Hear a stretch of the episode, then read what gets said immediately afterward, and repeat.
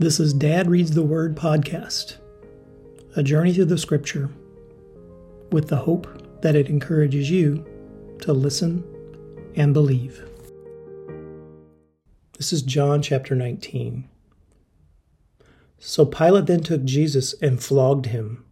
The soldiers twisted thorns into a crown and put it on his head and dressed him in a purple garment.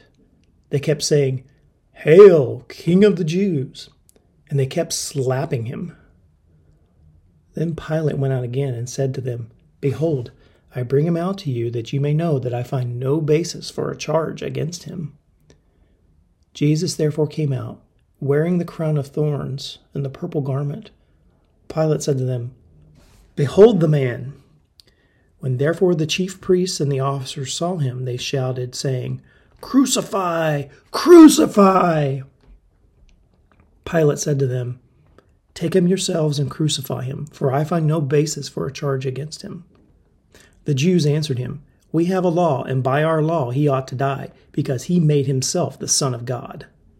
When therefore Pilate heard this saying, he was more afraid. He entered into the praetorium again and said to Jesus, Where are you from? But Jesus gave him no answer. Pilate therefore said to him, Aren't you speaking to me? Don't you know that I have the power to release you and have the power to crucify you? Jesus answered, You would have no power at all against me unless it were given to you from above. Therefore, he who delivered me to you has greater sin. At this, Pilate was seeking to release him, but the Jews cried out, saying, If you release this man, you aren't Caesar's friend. Everyone who makes himself a king speaks against Caesar. When Pilate therefore heard these words, he brought Jesus out and sat down on the judgment seat at a place called the pavement, but in Hebrew, Gabbatha.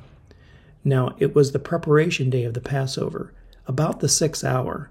He said to the Jews, Behold, your king! They cried out, Away with him! Away with him! Crucify him! Pilate said to them, Shall I crucify your king? The chief priests answered, We have no king but Caesar. So then he delivered him to them to be crucified. So they took Jesus and led him away. He went out, bearing his cross, to the place called the place of the skull, which is called in Hebrew Golgotha, where they crucified him, and with him two others, on either side one, and Jesus in the middle. Pilate wrote a title also and put it on the cross. There was written, Jesus of Nazareth, the King of the Jews. Therefore, many of the Jews read this title, for the place where Jesus was crucified was near the city, and it was written in Hebrew, in Latin, and in Greek.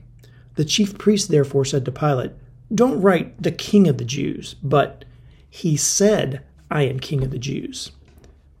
Pilate answered, What I have written, I have written. Then the soldiers, when they had crucified Jesus, took his garments and made four parts, to every soldier a part, and also the tunic. Now the tunic was without a seam, woven from the top throughout. Then they said to one another, Let's not tear it, but cast lots for it to decide whose it will be, that the scripture might be fulfilled, which says, They parted my garments among them, they cast lots for my clothing. Therefore the soldiers did these things. But standing by Jesus' cross were his mother, his mother's sister, Mary, the wife of Clopas, and Mary Magdalene. Therefore, when Jesus saw his mother and the disciple whom he loved standing there, he said to his mother, Woman, behold your son. Then he said to the disciple, Behold your mother. From that hour, the disciple took her into his own home. After this, Jesus, seeing that all things were now finished, that the scripture might be fulfilled, said, I am thirsty. Now a vessel full of vinegar was set there. So they put a sponge full of the vinegar on hyssop and held it at his mouth. When Jesus therefore had received the vinegar, he said, It is finished. Then he bowed his head and gave up his spirit. Therefore the Jews, because it was the preparation day, so that the bodies wouldn't remain on the cross on the Sabbath, for that Sabbath was a special one. Ask of Pilate that their legs might be broken, that they might be taken away. Therefore the soldiers came and broke the legs of the first and the other who was crucified with them.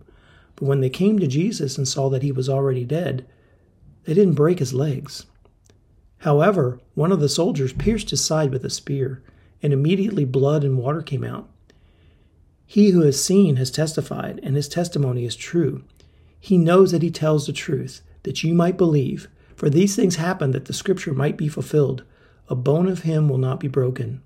Again, another scripture says, They will look on him whom they pierced. After these things, Joseph of Arimathea, being a disciple of Jesus, but secretly for fear of the Jews, asked of Pilate that he might take away Jesus' body. Pilate gave him permission. He came therefore and took away his body. Nicodemus, who at first came to Jesus by night, also came bringing a mixture of myrrh and aloes, about a hundred Roman pounds. So they took Jesus' body and bound it in linen cloths with the spices, as the custom of the Jews is to bury. Now, in the place where he was crucified, there was a garden, and in the garden there was a new tomb in which no man had ever been laid. Then, because of the Jews' preparation day, for the tomb was near at hand, they laid Jesus there. Thanks for the Word of God. This passage of Scripture may be one of the most difficult passages to read, and certainly as I'm reading it aloud, I'm filled with emotion and sadness to think the punishment that Christ faced being flogged, punched, forced to have crowns pushed on your head, crown of thorns pushed on your head, to be mocked, to be lied about, to be forced to carry a heavy cross through the town, up a hill, to be mounted up on a pole and a cross and nailed to it. A horrible way to die. But as sad as this passage is, as it's horrible as it is, it's also full of hope. Because if Christ didn't die, he couldn't be resurrected. And if he didn't die and he wasn't resurrected, there would be no hope. I encourage you to continue on this journey and listen to the end of this chapter to hear more about the hope that we have in Christ. Thank you for being on this journey with me.